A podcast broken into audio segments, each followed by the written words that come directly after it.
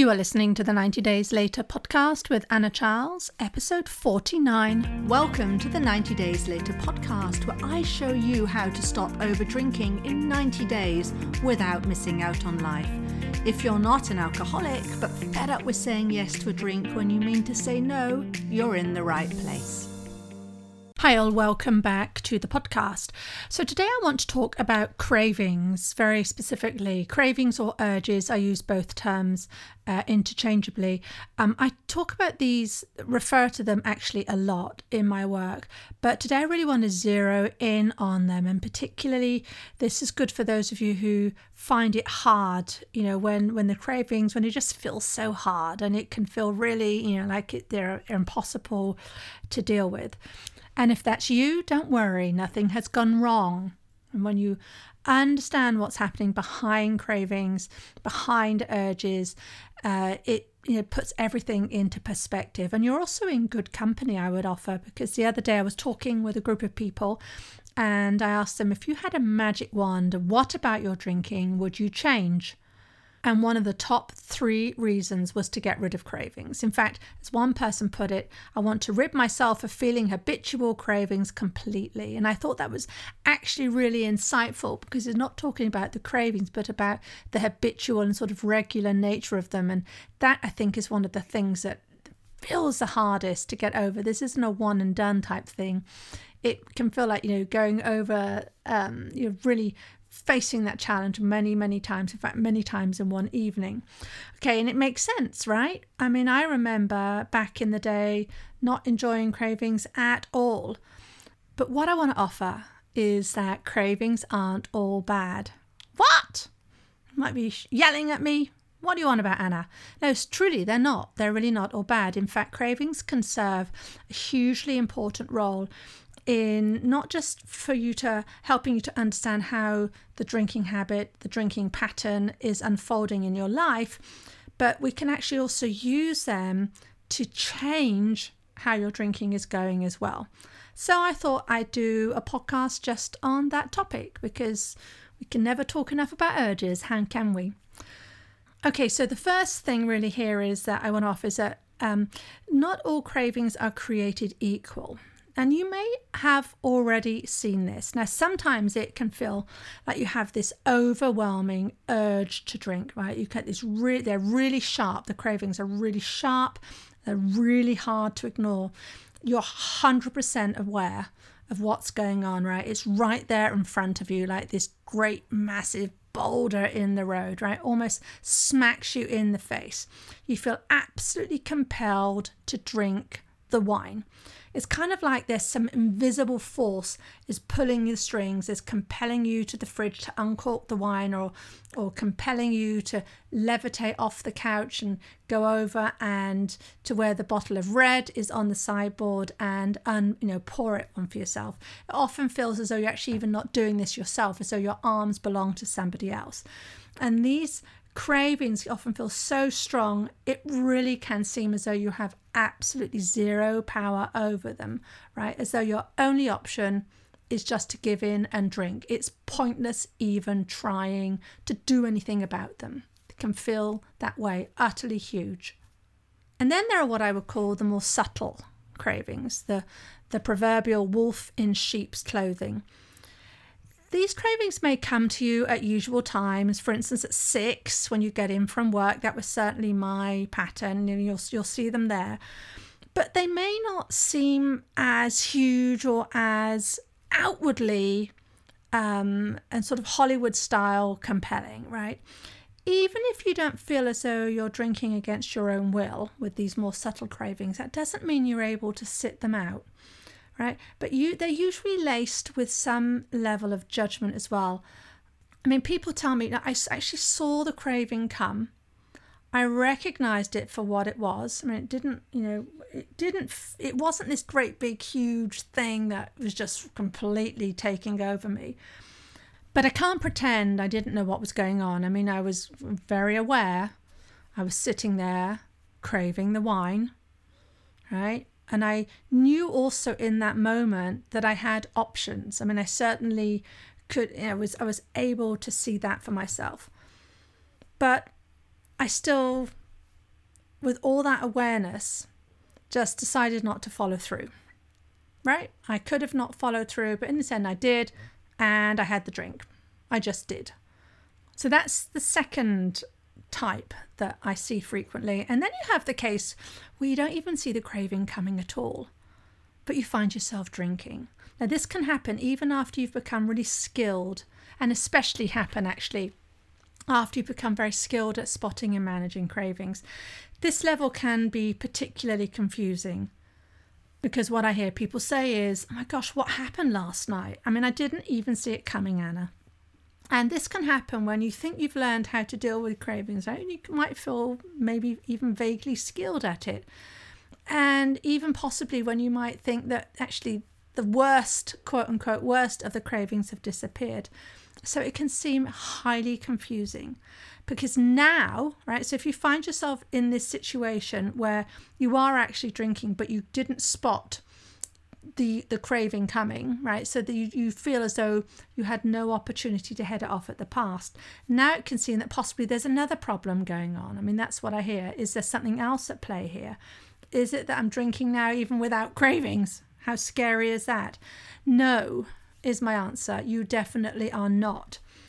But I understand how it doesn't always feel that way. I'm going to talk about what's going on in a moment. But for right now, it's worth actually recapping just how to manage cravings. I covered this in episode 22, which was titled Urges. Again, I use urges and cravings sort of um, interchangeably. So I do encourage you to go back and listen to that episode. Or if you've just found me, just found my podcast, welcome. Um, but that's for sure when I go back and listen to episode 22 urges. In fact, I go back and listen to them all, but I digress. Okay, so as I said, with cravings, like I say, they show up in different ways. And just because some are more powerful than others, that doesn't mean they're actually any worse. In fact, I have clients who prefer it when they show up hard, right? When they have this big, sort of imagine if you were to um, that was to embody something, it would be this huge bear right in your path, this big growly craving. They prefer it when they show up like that because then that sort of is acts as a real signal as to what's going on. But what matters isn't how the cravings show up, but how you respond to them. And there are, in summary, there are three responses, three main responses. You can resist them, right? So you you basically uh, fight them. You're going to fight the craving. You're just going to willpower your way through it. You can give in to it and just drink, right? That's that's what you'll have been doing um, without even knowing that's what you were doing actually for for years. If you are coming here with with a with a drinking habit, or you can allow them. Now, fighting drinking or letting them come and go are really the three ways of doing it. And so go back to episode 22 and listen to that because in that episode, I actually give you step by step ways on how to do how to do this right how is the way that I, the approach that i recommend and that i actually teach my clients because it is the way that works in the long run right you can resist for sure you can for sure resist cravings in the short term and maybe even over over several months. But if you really want to rid yourself of them you need to take a different approach. You need to really uh, look at it from from the root. Okay so back to the main topic here. If you find that you know you have been managing cravings to some extent you feel like you maybe have been making progress small progress that's good step by step what I tend to find is that people then start to have some level of success and tolerance around it. We, we are very demanding these days. We're demanding of ourselves, right? We want results and we want them now. We're less willing to wait for things. I mean, we really, we, we if we want pleasure, we want that pleasure now, right? And that's one of the reasons why we drink because we know if we drink, we're going to get that instant boost of pleasure. We're much keener to have that than we are to actually create our own sense of natural pleasure, which is something I spoke about a couple of weeks ago. And we become especially demanding if we've been quote unquote doing the work. So if you've been following along, if you've been taking actionable steps from each of my podcasts. And I truly hope that is what you've been doing. I don't just want you to listen to them and nod along. I really want you to uh, take what I'm saying, buckle up, and really get down and do the homework. It will transform your relationship with alcohol. So, what happens though is I find people say, Well, I know how to do this. I really do. I know that resisting doesn't help, and I know I'm not resisting the cravings. I know I'm not fighting them, Anna. I really do. I haven't even felt any for a very long time, and yet out of nowhere, I had this, I had this feeling that I wanted to drink, but I just don't understand what's going on. That's what I get told. When this happens, pretty much enter stage left is judgment because now you're stuck in a riptide of feeling worse and worse, right? You don't know what's going on. You think you should know better. When things don't work out the way you want, you then judge yourself for it and you then get stuck in a loop right? This is another loop of sort of a mini loop of the habit. If you recognize this in you if you are sitting there saying i should know how to do this by now if you're saying i don't understand what's going on if you listen you know if you've been doing the work the best antidote to this is to move into curiosity. Start asking yourself questions and not questions, sort of like pretend questions, right? Que- questions laced with judgment, like, what the hell happened there? No, it's not what I'm talking about. Open questions. What's going on? What happened last night? Why do I think I drank? You know, if I had to give my best guess, what would it be? And this is where your cravings can serve you if you're willing to let them. Because doing this, having a craving and you know responding to it maybe not in the way that you would ideally like is a way for you to awaken your inner messenger. I like to see cravings as a way for your inner you to speak to you. It's kind of like an inner messenger, right? Saying kind of like saying that something's off. Something's off in life. What are your cravings telling you? I mean, look into yourself and look for the answer. Yes, you may have had a desire for a drink, but what else do you desire, right? That's just the top layer. Go a level deeper. What were you missing in that moment? How do you want to feel? How do you think the drink was going to make you feel? Or how do you want to stop feeling the way you're feeling or the way you were feeling right then in that moment? How have you been perhaps saving up how you've been feeling during the day to that moment when you can give yourself permission and release to drink? So, really spend some time and just ask yourself what were you seeking? Right? Because something was off. So, do a little bit of digging, go back over the day how are you looking after yourself during the day? How are you managing your emotional response to what was going on in your life? Or were you just powering your way through all the frustrations, all the little bit of bitty frustrations during the day? How are you perhaps pushing yourself to be more productive and to just stop paying attention to what you need because perhaps you are labeling it as selfish? We do this so often right? We put ourselves last behind our job, everybody else in the family, and so on and so forth, our boss, and so on. And then when we end up doing that, squishing ourselves into last place, no wonder it then all boils over when we get to the end of the day because we've just been really holding ourselves back and willpowering our way through life, through the frustrations, many frustrations of the day. And that's when we then want that release. So do ask yourself what was lying beneath when you drank? What's beneath the frustration or the anxiety or the sense of deprivation? What did you think you were missing out from? How have you been treating yourself? Pay attention to how you're treating yourself during the day. Are you repeatedly putting yourself last? Are you letting yourself get interrupted, go the extra mile for your boss, run around after your children without giving yourself five minutes rest? And how are you talking about yourself? Your words are so, so important. I cannot stress this point enough. This is one of my repeated messages. Pay attention to the words you use, the specific words you're using. We say things like, Oh, I'm such a lush, I just can't say no. At which point, your brain says, Noted, right? We won't say no. And then you can just bed that habit in even more, right? We're a lush. We don't know any different. And even if you say this to yourself in a jokey way, you know, you're still saying those words about yourself. So really think about this. How do you talk about not just your drinking, but your life? How do you talk about you?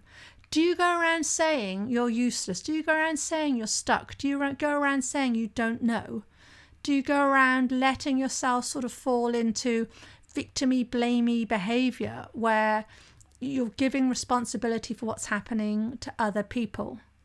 If you're unhappy at work, do you relinquish have you been relinquishing any sense of control over that to your boss or your co-workers? Have you been looking to see what you do control? Do you talk meanly to yourself in other ways? Things like, look, what are you doing complaining here? You should be so lucky you even have a job. It's not so bad, it could be worse. So what if it's boring or so what if it's super high pressure? That's how it is, just suck it up. Others have it much worse. Stop complaining. But when we say things like that, when we talk to ourselves like that, when we're thinking about our life just like that, we're thinking about it in terms of it's just happening to us, right? When we don't have any control over it. And that's a really dangerous place to be, right? And it builds until we need a release. I mean, no wonder we would go to the easy out because it's what we've taught ourselves that solves that situation, even though it doesn't, right? Our conscious mind knows that alcohol doesn't help.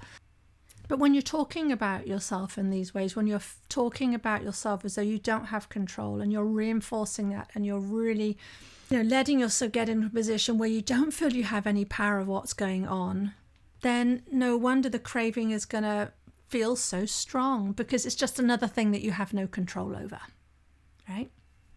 Or where you might not even see that it's the urge driving the show.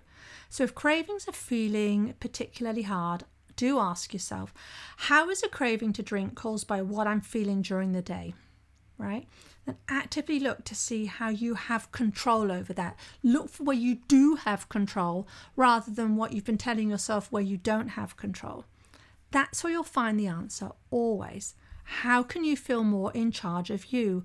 What opportunities do you have to have control over your life, to reclaim its captaincy, to get back your own power? Even if it's only by starting to talk about yourself a little bit more kindly.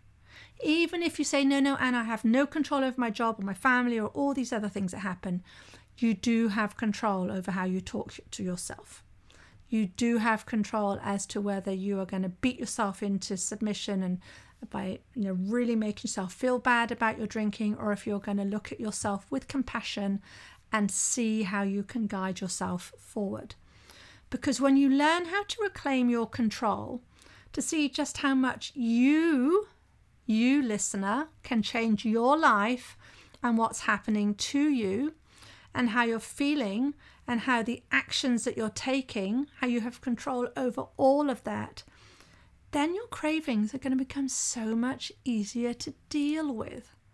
It really is that simple. Now, before I end today, I want to give you a hint of what's coming.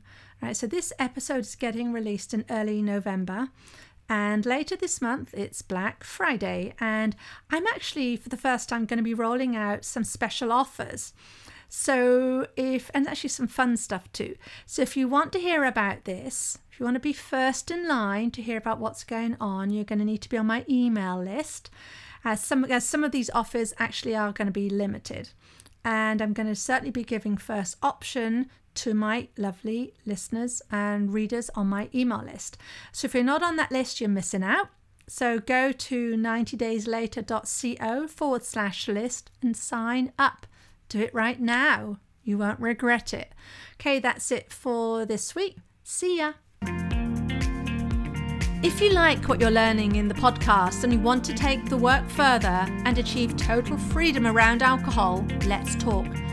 I help my clients stop reaching for that first glass of wine the moment 6 pm rolls around and they don't miss out on life. And we do it in 90 days. The effect is permanent.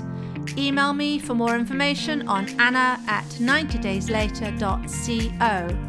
And if you did enjoy the show, I'd really appreciate if you'd leave a rating and review to help others find the 90 Days Later podcast.